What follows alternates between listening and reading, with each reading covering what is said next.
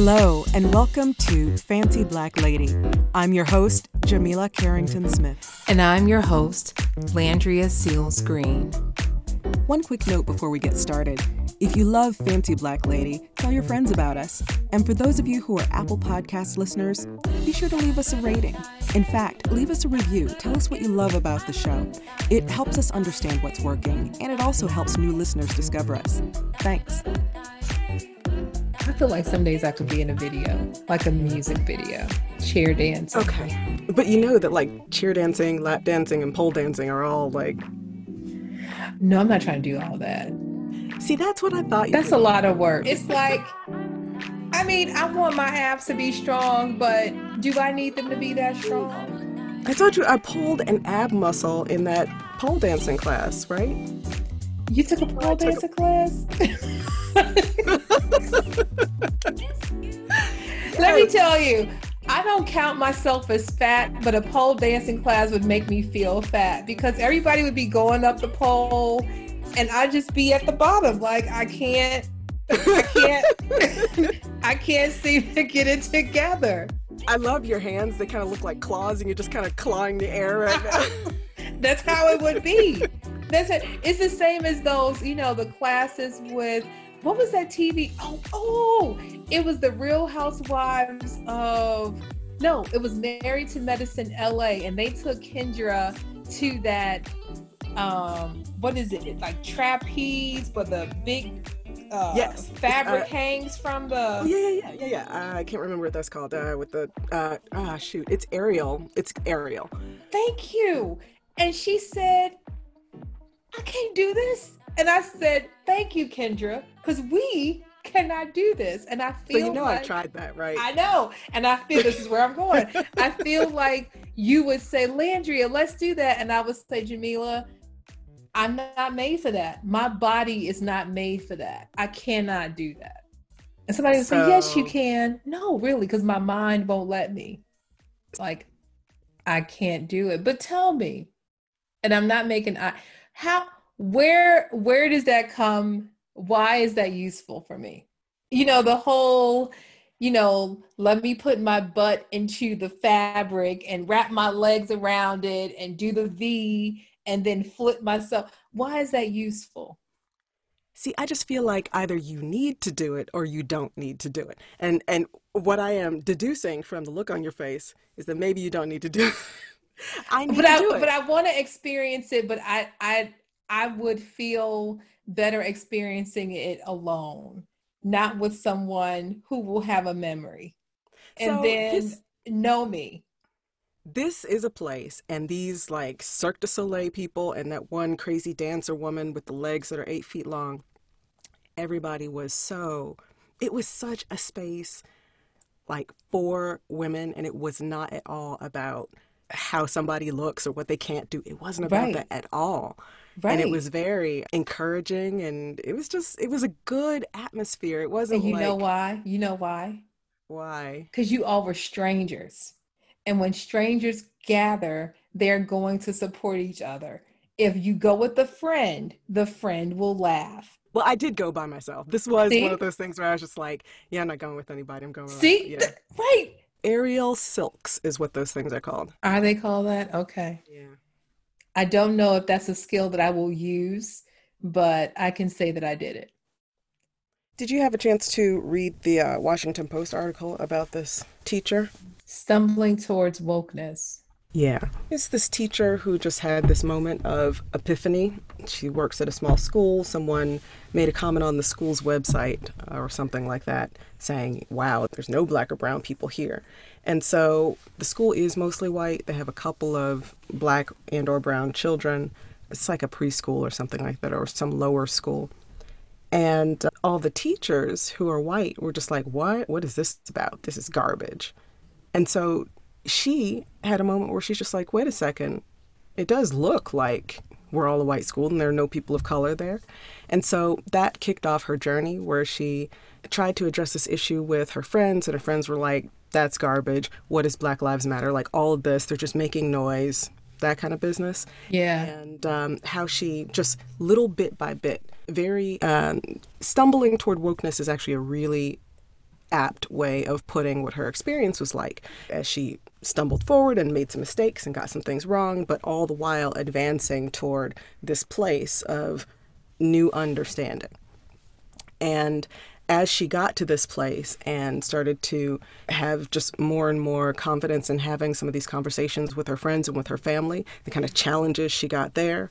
And then there, I don't remember if the article addresses them, but my concern was she is stumbling toward wokeness. She still gets shit wrong. Yeah. But people like her take a lot of fire from people on this side of things, right? And so if she's stumbling, if she has just stumbled over the line, are we really going to give her grief for not being farther over the line? Or are no. we just going to be glad that this chick has made the journey? We're going to be glad that she is, because I skimmed the article. It's a good article. Yeah. Um, we're going to be glad that she's made the journey. It's a delicate balance, I do think. Mm-hmm. It is a delicate balance um, because you want to add and give insight and want to grow on. You, at least I get fatigued by the frequency of which I need to do that. So I don't want to do it all of the time. So I, I pick and choose. But there are people who are asking questions and are stumbling towards wokeness, if you will. And yeah, we need to support them in that. We do. And that's work. Out. But no, I'm not applauding. It was that allyship and saying, thank you so much for being my ally. I just feel like I throw up a little bit every time I hear someone say, thank you for being an ally. Yeah, I'm not, I'm not into buffoonery that comes from people who undervalue their own presence and then they applaud. I mean, that is performative to me. Hmm. You you already know that I have a disdain for the phrase performative acts. How I have seen people use it in my professional space has been um, disrespectful at best. It seems as though that phrasing of performative acts is used by people who sense that what you are doing or what someone else is doing, it is competing with them. And so I feel like it's the new professional shade and people are like, oh my gosh, it's a performative act. I don't want to be affiliated with, an, with a performative act. So what you're talking about is people misusing a term in order yes. to give cover for something that's a lot more base, which is, yes. I don't like what you're doing. You should be doing what I'm doing. And since you're not, I'm going to say it's a performative act, and which people, I still think... But I think it's a misuse. It is a misuse. There's something real about, you know, and, and I think it's spot on about this notion of performative acts. In its um, original state of what the uh, original thought behind that phrase, absolutely, we agree. People are throwing terms out. And what's happened is that people who would normally say things who are not Black don't feel like they can say anything anymore because they're like, am I going to be mislabeled? Am I going to be misread? And so it has become this level of, um, I attended a, a workshop, a professional workshop, a webinar, and I was highly disappointed to, to frustration at the level of disregard for people who don't look like me. It was like, I'm like, is this a professional space where people are being educated, or are you beating down upon people for, for being white? It was, it was the craziest oh, yeah. webinar I had yeah. ever attended. And then, you know, of course you use the word performative acts was overused that night. It isn't it amazing how we are developing and evolving the lexicon for this moment. And it's not just a moment, but, you know, we're developing language to describe things that we didn't collectively have language for before. And so I think maybe that's part of what's happening with performative acts, I say in air quotes. Um, and I also feel like because people are using it in a professional space, this is really just people who are bumbling to find the words, and in the absence of having the words, They find the closest approximation that they can think of to what they want to say, but they're using it as a cudgel. And it's just, um, it's, it's sad because your professional space is a clinical space. And I think we have a different level of expectation of people who work in the clinical world, that they will just have a better grasp of words, right? That they can say what they mean and they say things with precision. So it's always super disappointing when people are so imprecise and irresponsible with those irresponsible. words. Irresponsible has been the space of comfort. Yeah. But I don't, I, I think that we've always had the words.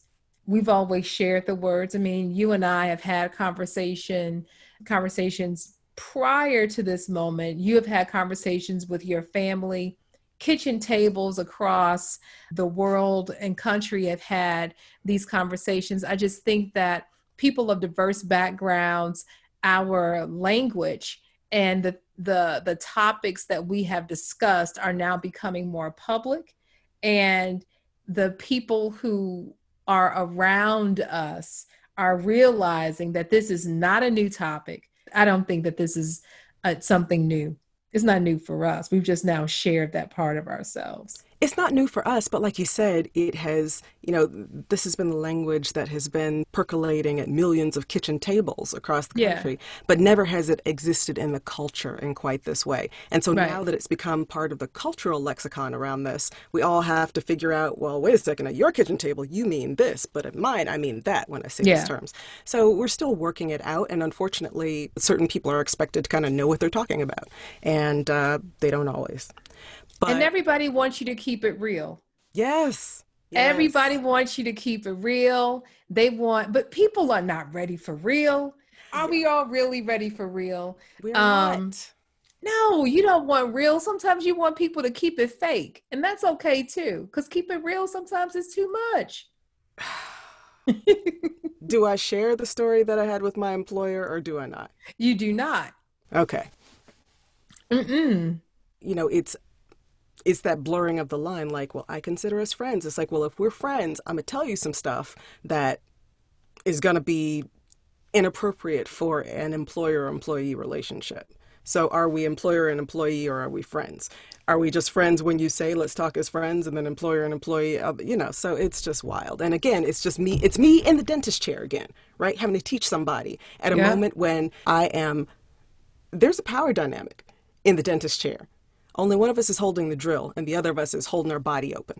Yeah. And so, you know, I feel the same way about this employer-employee thing, but we'll move on. No, we're not friends.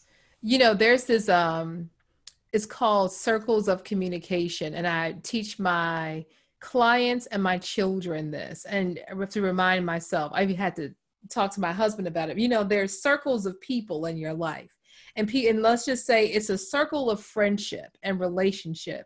And it's the that dot in the middle, that small inner circle, and the rings just continue to extend out. So people could say, oh, we're friends. Okay, we're friends in this circle, but what level of friend are you? And employer-employee relationships are outer circle. So yeah, we're friends until, because we have- In that um, we know each other. In that we know each other. It's like we're for the same thing until we're not. You know, we work for the same organization until we don't. Do you keep it real with the people in the outer circle? Because you couldn't possibly keep it real with the people in the outer circle. You keep it most real with the people who are the inner circle, who are for you. People who are for you is who you keep it real with. But and it's not that you're keeping it fake in the outer circles. What happens is that those people get to know the parts of you in the capacity that you, they know you. And you keep it real in that relationship for that organization in that moment. But nobody wants to know all of you. You don't even want to know all of you at some points. So why would you give that to somebody else? It's why people have to have therapists. But I think the real challenging thing is it's not the inner circle. So we know that we do and we, we kind of have to for our health. Keep it real with people in the inner, inner circle. Yes. It's those middle circles that are very confusing for a lot of people. You think so? I do. Yeah. And so when people talk about keeping it real, because when we talked about this topic, we talked about the fact that the people with whom we are keeping it real are people with whom we have relationships. And those tightest inner circle relationships are relationships that can survive the realness. Yes. But those those medium circles between the two or three people with whom you keep it most real and then those on the outside who you just kind of are acquaintances. But there's many shades of, um, there's many gradations of friendship in between. So that's where it gets... This rem- re- remember when many, many moons ago, we were recording and we cut out about thirty minutes. Yes, I do. Yep. We cut out about thirty minutes because we had a disagreement. It was a moment in our relationship. Yes, it was. It was a moment in our relationship. And we both knew that we would survive the moment. Yeah. And we agreed to cut it out because no one should should have, no one needed to hear that but us. Um, but the thing is, is, is that we both kept it real. And the relationship was solid enough to be able to survive that. And this is why the relationship was solid enough. We were friendship, our friendship had been operationally defined. We had defined what we were to each other. We were clear about who we were as individuals, and there was no imbalance of power in our relationship. So we were able to talk it out. Um, and I remember like twenty minutes, I, I think the disagreement lasted for about twenty-five minutes. And then we stopped and we said, you know, who we are to each other is much more important than how we disagree on this topic. And we then checked in with the other person and discussed the fact that um, our, you know, we individually talked about what our intention was with bringing this up and yes. how in having our position, it was, the position was not meant to disrespect the other person's position. That's right. Um, so, so we took, it was a twenty-five minute moment and then we took ten minutes to, per, to re- repair. Um, we edited all of that out and then we just kept recording. Um, yeah. But it was significant for us because we had to calm down. We were both in our corners, so to speak. Um, but we kept it real and we kept it real and because that's who we were to each other. When there is an imbalance of power, when there is something that you seek to gain from someone else, there is no keeping it real. You couldn't possibly keep it real. Well, the only person in that situation who thinks they're keeping it real is the person with the most power. And there you go. And by the way, you are the only person in my entire life, you will probably be the only friend I ever have who defines a friendship in operational terms. I'm sliding down in my chair because it is a, it's, I don't know, it's one of those things that I carried away from my profession. I feel like we are all working with a good working definition, then we will not be, we will be less confused. Oh, uh, yeah. Yeah. I'm really glad you brought that up, though, because I was just thinking about that moment. Yeah. Maybe yesterday. Yeah. That yeah. was, I mean, that was a good, like I was, when, when I was um, telling the editor, um, just cut out, you know, I know you're going to hear this, but uh, cut not that part out. Just not for, not the, for podcast. the podcast. Just cut it out. But you know, it's it's really interesting. But when did keeping it real become cursing? I just, I missed that memo.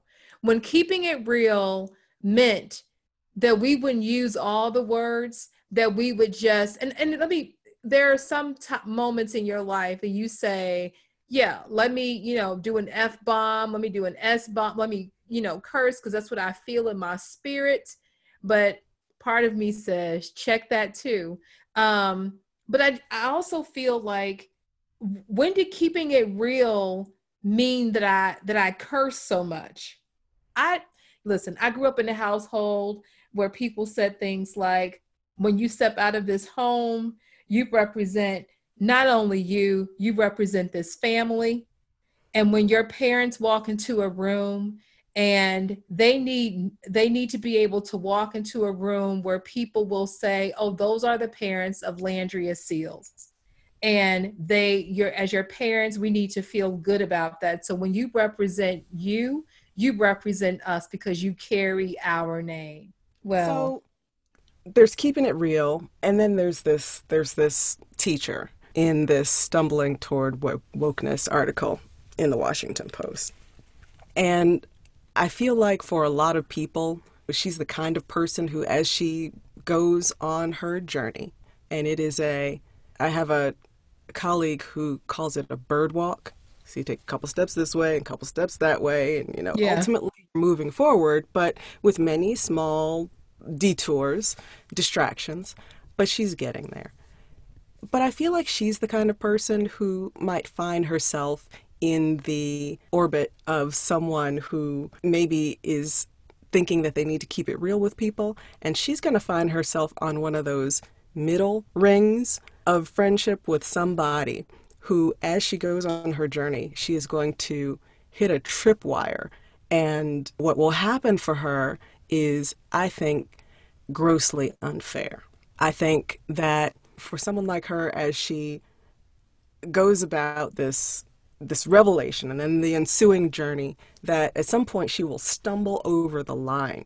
And it's not, like I said, about just being happy that she's here, but understanding that we'd rather have her on this side of the line than on that side of the line. So maybe understand that as she messes up, she's still on her journey. So let's cut her a break from time to time. Show her some Show grace. Show her some grace. Show her some grace. There's two parts of Keep It Real that I just don't like. I don't like kitchen table, let me tell you off, drop the mic and walk away, Keep It Real. And I don't like cursing, Keep It Real. Neither one of them sparked conversation for me. Well, the the talk that I got, yes, I got the talk about representing not only my family, my immediate family, but representing my ancestors, like the oh, people yes. whose, you know, blood and tears are responsible for me being in this moment. But, you know, I very much got the talk about what is becoming. Now, I say this as someone who, yes, I drop an F-bomb or an S-bomb because it moves my, my spirit is so moved.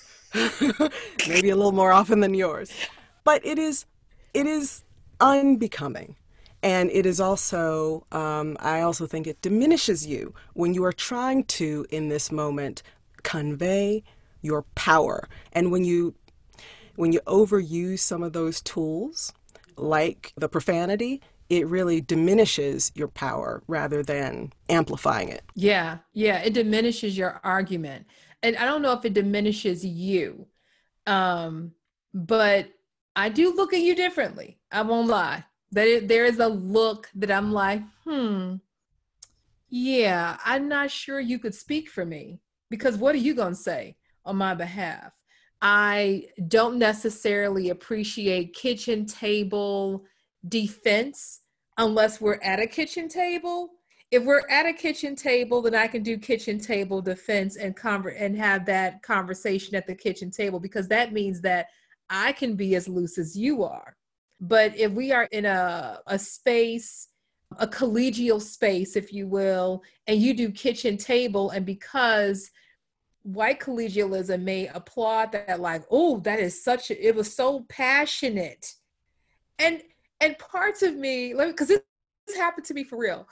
In, in the last two weeks, parts of me wanted to say, girl, stop, just, just stop.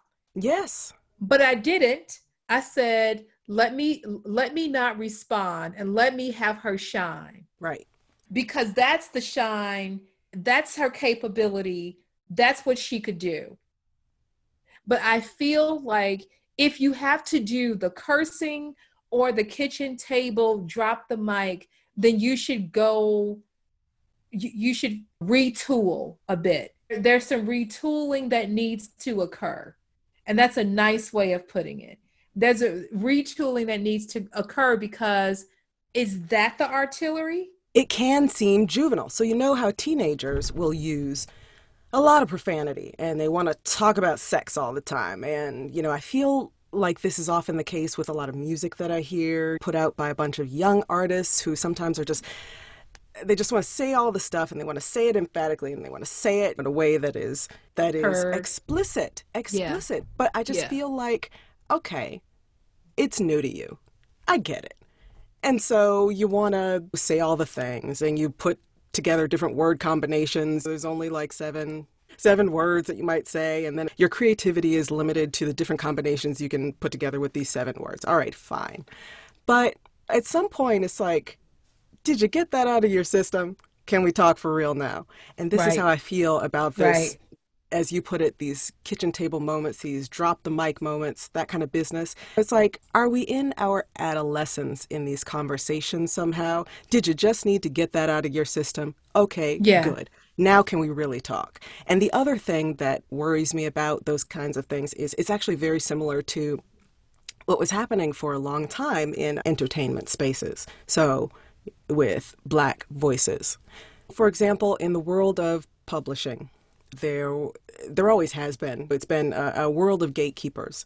And because there has been no diversity amongst these gatekeepers to speak of, you have white people who are determining, for example, what authentic Black voices sound like. They become the gatekeepers for things like, so at the moment when they say, we want to hear more Black authors, really, if you're using the same gatekeepers, then it's white people deciding what Black voices sound like. And so what worries me about what you just told me is if you have audiences taking this in and going, oh, the profanity, oh, drop the mic, and feeling like it was so passionate, my concern is that you have effectively the same thing going on where people say, now that's an authentic Black voice. Yes. My Black voice, my yes. Black voice is authentic. You know what? I don't really have a kitchen table discussion. The way I'm talking right here, right it's now with this talk. podcast is how I talk. It is mm-hmm. how I, t- this is my kitchen. Well, I mean, does it count as a kitchen table? Maybe it can, it, doesn't. it can today. It, but, but I don't define it as kitchen table. Yes. This is me just being, this is me keeping it real. Now, in real life, not on a podcast, I will definitely pepper it with, you know, the words that my spirit uses, moves me to use. We I both like do. Use... Let me just say that. We both do. We both do. But, but this is not, this is not at all a yes. profanity-laden, uh, unthoughtful, undisciplined way of talking about this stuff. Yeah, but this is, majorly speaking, this is how we communicate and this is how our friends communicate. That's and right. so what happens is that if those voices become the authentic Black voices and these corporate communication skills, so to speak, that we have, that have been developed over time. And because we understand the shoulders we stand on and we understand the, um, and it's not about, uh, you know, degrees or pedigree. It is yeah. not about that at all. It is not. It is about choices. It is about choices that you make and expectations for how you want to get your point across. I remember clearly when I was at that university boardroom with the university attorneys, yeah. um, discussing that whole thing that happened with my child. And the, what is it? The mediator said, you know, the reason that you were able to do so much and um, change all of these things is because of how you came across and because of your communication skills. And I didn't take that as a compliment at all. Um, one, because I know for sure that people judge and decide who you are and your value based upon uh, your communication. Yes, I know baby. for sure about that. Um, but the thing is, I said to myself, wow, so the person who is impassioned, who the, the person who is passionate, the person who is crying and in tears because this has happened to them, this has happened to their child, and they are bringing all of that to the table would never have been right. heard. She never right. would have been heard. Because... And you know what, Landria, I love you, but you are not more valuable than that. Than that I'm woman not. Is. I know I'm not. I know your I'm child not. is not more valuable than that woman's child. And nope, yet, not and at yet, all. And yet you were more valued than that woman ever would have been. Yes. Yes. Which is sad. It is. Which is so sad. And so I, it wasn't a compliment then. It's not a compliment now. It actually angered me even more. Yes. Um, and I want to say that I met you at a, a, a restaurant a few days later, and I said that and was very upset about that thing, but I was happy about what we were able to do. And it always reminds me of people who shout and the people who are in the boardroom making the shouting matter. So there's the, when we talk about policy changes, there's a place for protesting, but you know, there's a, there are people on the other side of that boardroom who have a certain set of skills, who are making policy changes, legislative changes, and moving the needle Um, further. It's all necessary. So the, the the mother like me who shouts at the daycare director because they didn't do her baby right, she's important too. And that's keeping it real. We both kept it real. And yes. That's the thing. Yes. There's a place for both of us. There's a place yes. for all of us. But professionally and collegially, when you are in these spaces, you've got to be able to stretch your repertoire of communication. Otherwise, people will still see you as the voice, and you have a responsibility to know that it is not, that's not the voice. It's not the only voice. What is it? One million Black people, one million ways. By the well, way, thank you. This is not a corporate voice. When I was in that first job, the one where people were telling me I smell like chocolate and they didn't yeah. like Black people, and the one little person accused me of stealing something, actually. I don't think I told you that story, where I had the eye twitch and the spiders falling from the ceiling. Well, one of the other things that happened in that job was there was this guy working there who worked with all of these, air quotes again, inner city kids, which is, you know, that means poor and Black. Um, and he just, he would follow me around from time to time. He was a real do-gooder. And he just couldn't believe, he could not believe the way that I talked. And he asked me one day, how did you learn to talk like this? And I looked at him and I said, my parents talk like this. So I just want to be clear that we're not talking about something that is learned because we went to school and learned it, or learned because we have existed in these professional spaces and Say learned it. it. But we learned it because it was our mother's milk. Ooh, who? Tell them. You cannot love the culture and dismiss all the voices. That's across color. Yep. Yep. Because we dismiss each other too, far too oh. much, and for far too long. That has happened to me this week too. You've had quite a week. I've had quite a couple weeks. I don't know why people keep messing with me because, girl, girl, with all that I've been through, I am, I can only clap for myself. Uh, so you might as well clap for yourself, because nobody else is going to clap for you. Shoot. And drive to Chicago and get me some Harold's chicken and come back. Oh my goodness. Don't you want to come? You're going to have to get back to me in a couple of weeks. I just I can't. drove to I, Chicago and back. I and will drive. I was there, had to drive all out to like some west suburb somewhere. I will drive. No, I can't even ride. I cannot do it. Well, I'm going by myself. You want some? You know you do. I don't even want anything. Yes, all you I do. I, I really don't. I can't even think of anything that I want more than I don't want to go back to Chicago right this minute.